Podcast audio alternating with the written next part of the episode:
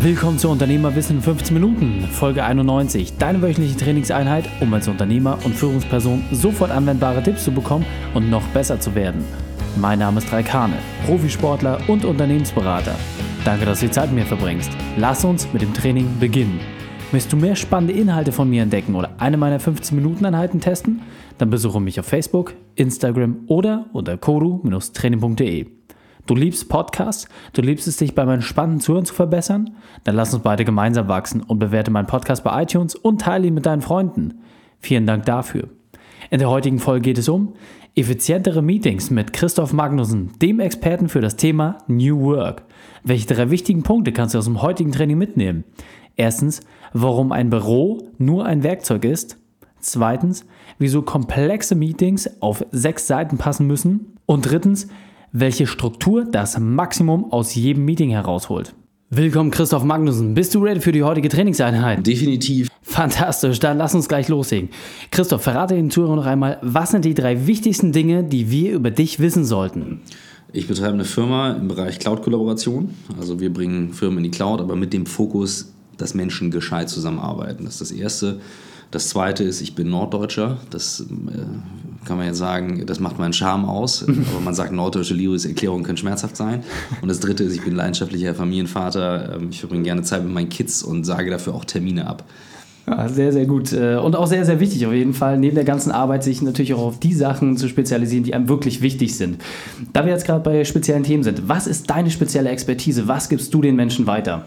Tatsächlich kann ich ganz gut erklären, warum es Sinn macht, gewisse Tools einzusetzen und warum Tools nicht für alles die Lösung sind. Also bei uns geht es um Kommunikation im Kern. Wir wollen, mhm. dass Menschen schneller und besser miteinander arbeiten können und das geht über Kommunikation. Das heißt, das Büro, wo wir jetzt hier gerade zusammensitzen, ist nur ein Tool. Es macht jetzt Sinn, dass wir beide hier sitzen, wir sehen uns, es ist emotional, es ist ein sehr synchrones Tool. Genauso kann aber auch ein asynchrones Tool wie WhatsApp oder E-Mail oder sowas Sinn machen. Und ich mhm. glaube, das ist das, was ich oder meine Firma vor allem dann gut kann, das in Firmen einzuführen und denen beizubringen, welche sollten wir jetzt einsetzen, um schneller und besser zu werden. Okay. Hast du da vielleicht mal ein Beispiel, was du zuletzt umgesetzt hast, dass man das noch ein bisschen greifbarer bekommt? Greifbar, ähm, eine Firma kommt und sagt, hier, wir wollen Office 365 oder G Suite einführen. Das sind zwei große Cloud-Plattformen, auf denen man mhm. arbeiten kann. Für viele ist das so, ach, jetzt haben wir unsere E-Mails in der Cloud. Bullshit, das ist es nicht. Mhm. Sondern das sind, das sind hochkollaborative Tools, mit denen der Gedankenaustausch und die Kommunikation in einer Firma, wenn du es gescheit machst, schneller zusammengeht. Ganz konkret heißt das, du arbeitest dann eher in Chatgruppen als mhm. in E-Mails oder du arbeitest in Dokumenten zeitgleich, wo viele sagen, ja, kenne ich schon vom Hoch- und Runterladen. Aber das durchweg online zu tun mit einer Firma mit 100, 200, 300 Leuten, mhm. das ändert sehr viel an der Kultur, am Verhalten. Und das begleiten wir. Und das, das ist für uns auch dieser Schritt hin zu New Work. Und sich dann auch zu lösen von, ich muss nicht mehr immer im Büro sitzen oder ja. ich muss nicht immer vor dem Rechner sitzen, sondern ein Handy reicht dann vielleicht. Um ja damit zu arbeiten. Das ist, glaube ich, gerade äh, insbesondere für den Mittelstand natürlich ein sehr, sehr schwieriges Thema in vielen äh, Schichten, weil natürlich auch dieser Veränderungsprozess natürlich mit dem Alter einhergeht und vielleicht ältere Mitarbeiter noch andere Gewohnheiten haben als vielleicht jüngere. Auf jeden Fall ein sehr, sehr wesentlicher Punkt. Wenn wir jetzt gerade bei Veränderungen sind und vielleicht Hochs und Tiefs, Lass uns doch mal auf einen Tiefpunkt gehen. Was war deine berufliche Weltmeisterschaft? Was war deine größte Herausforderung und wie hast du diese überwunden? Ähm, definitiv die Phase 2008, 2009, 2010, 2010 dann nicht mehr, aber als ähm, damals eben nach, ähm, nach Lehman ähm, wirklich auch die Werbebranche gut abgekriegt hat. Wir haben damals Facebook gerade nach Deutschland geholt. Ich hatte eine Agentur, wo wir auch in vielen Werbebudgets gehangen haben. Mhm. Und das hat für mich damals als junger Unternehmer schon echt krass eingeschlagen. Also im Prinzip haben wir den Laden gesund gestrippt, mhm. ähm, aber mit also Blutschweiß und Tränen und ähm, ich nehme, mir geht das sehr nah, ich nehme es sehr persönlich und damals hat meine Frau, ähm, damals noch Freundin, dann Verlobte, mhm. Ähm, jetzt Frau, ähm, mich da sehr eng begleitet und mhm. Ähm, das ist nichts im Vergleich zu einer persönlichen Krise oder, oder Themen, die ich kenne aus dem Umfeld, wo Leute mhm. auch gesundheitlich betroffen sind, aber ich nehm, mich nimmt das sehr mit und ich habe daraus viel gelernt, aber das war auf jeden Fall eine Weltmeisterschaft. Mhm. Kann man das vielleicht mal äh, in Zahlen fassen? Also äh, wir hatten jetzt äh, den einen oder anderen Gast, der wirklich auch eine Vielzahl seiner Mitarbeiter entlassen musste von 30 äh, auf 0. Ja, ja, wir sind auch fast runter, also fast komplett. Wir, okay. Ein Kernteam ist geblieben mit einer Handvoll von Leuten und die, die geblieben sind, sind heute noch da. Okay.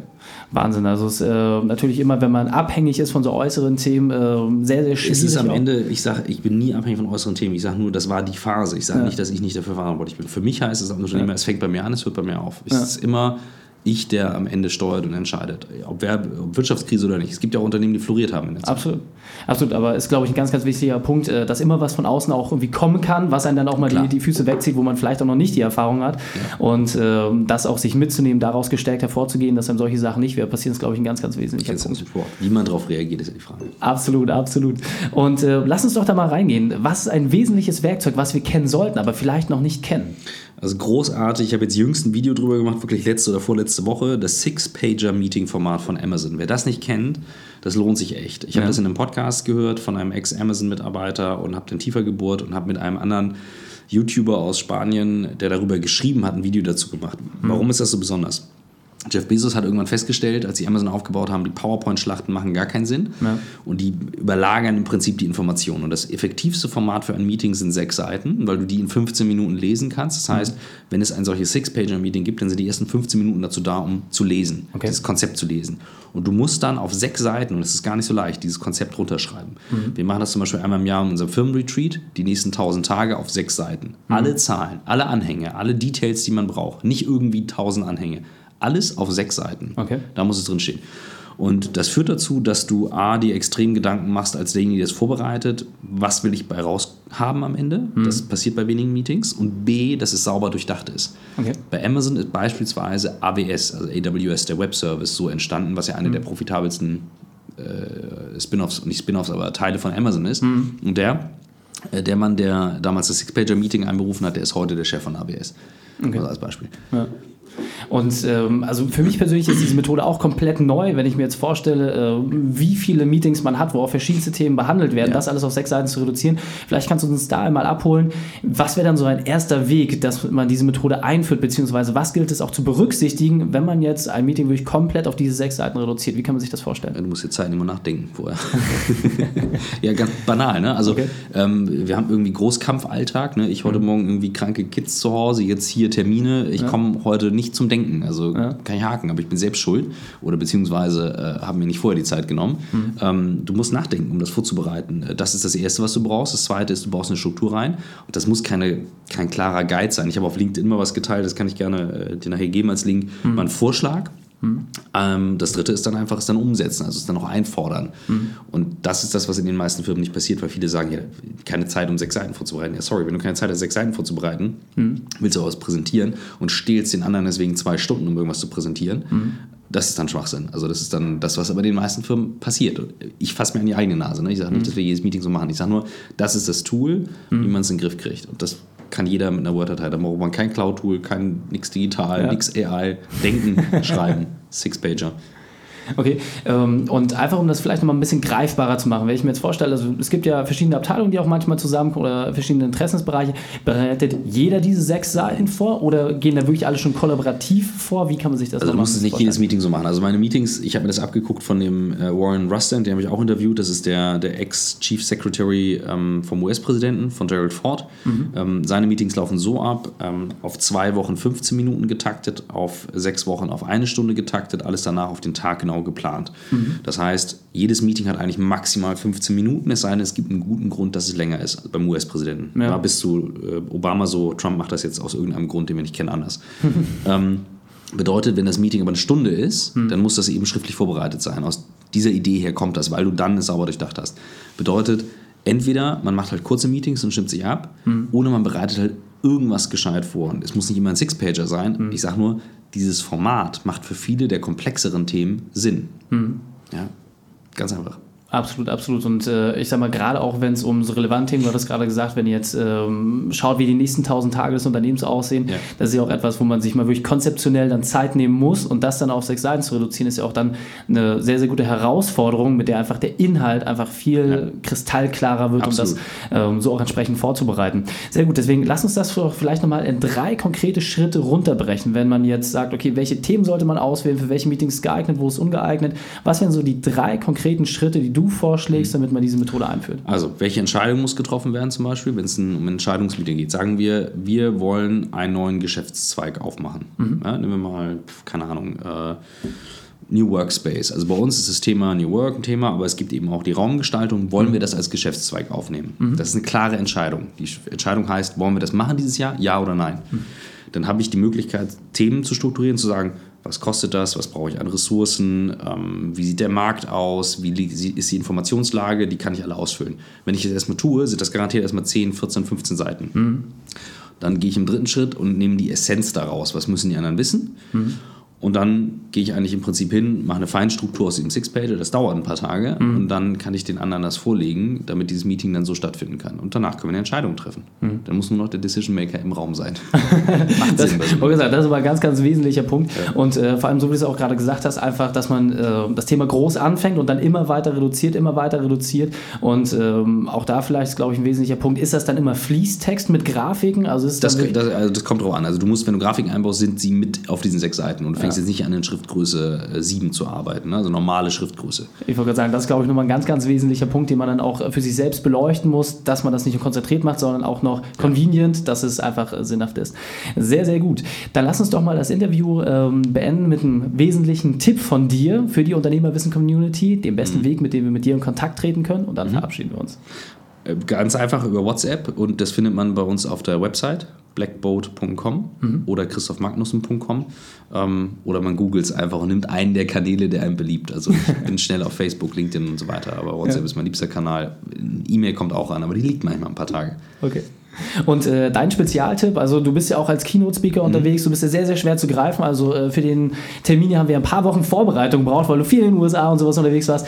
Was ist vielleicht von dir nochmal so ein Spezial, wo du sagst, okay, ähm, da, da kann man nicht anheuern, das äh, ist. Also mir, mir macht das Spaß momentan und Tessa, die meine Termine irgendwie steuert und mhm. versucht das zu deichseln, versucht das so verträglich wie möglich zu machen. Ja. Ähm, 15 Minuten kriege ich immer irgendwo irgendwie unter. Wenn ich weiß, worum es geht, mhm. dann kriegen wir das auch 15 Minuten hin. Und äh, häufig sind das Firmen, die anfragen, hier, wir würden gerne ein Projekt machen und wenn, je besser ich abschätzen kann, worum es geht, desto besser kann ich steuern, weil viele der Projekte in der Firma können meine Leute besser. Mhm. Wenn es um eine Keynote geht, ähm, dann kurz sagen, was es ist, was man vorhat und was, was wollt ihr, wie sollen die Leute nach Hause gehen nach der Keynote. Mhm. Das ist für mich das alles Entscheidende und dann können wir gerne äh, was auf die Beine stellen, auf jeden Fall. Okay, sehr, sehr gut. Kommt natürlich auch alles nochmal in die Shownotes, dass ihr es entsprechend nachvollziehen könnt und natürlich auch alle Links über das, äh, was wir gerade gesprochen haben. Christoph, vielen, vielen Dank, dass du deine Erfahrungen mit uns geteilt hast. Ich freue mich aufs nächste Gespräch mit dir. Ganz vielen Dank. Die Shownotes zu dieser Folge findest du wie immer unter kodu-training.de slash 91. Alle Links und Inhalte habe ich dir dort zum Nachlesen noch einmal aufbereitet. Christoph ist einer der führenden Köpfe im Bereich New Work.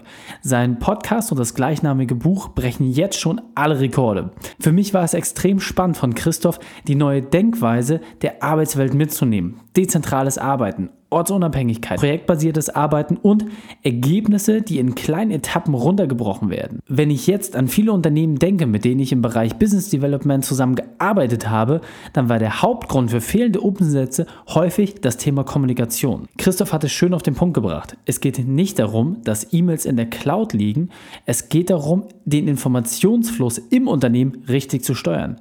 Technologie ersetzt dabei nicht den Prozess. Christoph hat es im Nachgang des Interviews treffend formuliert. Wenn der Prozess vorher schon unzureichend war, dann wird Technologie es nicht besser machen. Und genau deswegen gibt es Experten wie ihn, die das Thema begleiten und vor allem die in der Mannschaft das Mindset pflegen, das notwendig ist, um dezentrales Arbeiten überhaupt erst möglich zu machen. Und die Chancen, die in solchen Umstellungen steckt, ist enorm. Abgesehen von den massiven Kostenersparnissen, die du beispielsweise durch Floating-Arbeitsplätze hast, gibst du den Mitarbeitern deine Chance für deutlich mehr Freiheit, gerade wenn es um das Thema ortsunabhängiges Arbeiten geht. Daher überlege dir doch einmal, wie du bisher deine Projekte steuerst, wie du bisher in deine Meetings gehst und dann kannst du einmal reflektieren, wie du deine Arbeitsstruktur und deine Auftragsabwicklung vielleicht in diesem Sinne weiterentwickeln kannst. Und wenn du jetzt neuen Input zu dem Thema haben möchtest, dann folge Christoph Magnussen am besten bei YouTube oder in seinem Podcast, wo er stetig neue Updates zu diesem Thema New Work gibt. Drei Sachen noch zum Ende. Zum Abonnieren des Podcasts gehe einfach auf kodu-training.de slash podcast. Für mehr Inhalte besuche mich auf Facebook oder Instagram. Und drittens, bitte bewerte meinen Podcast bei iTunes. Danke, dass du die Zeit mit uns verbracht hast. Das Training ist jetzt vorbei. Jetzt liegt es an dir. Und damit viel Spaß bei der Umsetzung.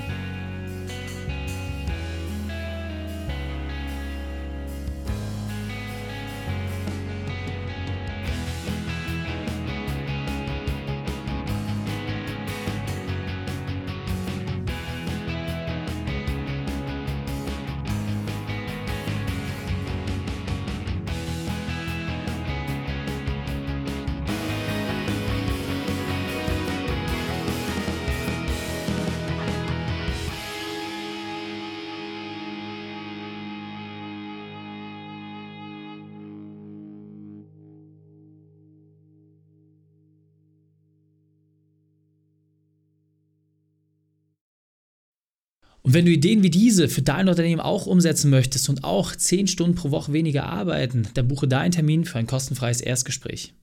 Dann sprechen wir gemeinsam und schauen, mit welcher Methode wir dich am schnellsten voranbekommen. Geh einfach auf reikane.de slash Austausch und buche dein kostenloses Erstgespräch. Einfach eintragen und dann sprechen wir schon bald persönlich miteinander. reikane.de slash Austausch.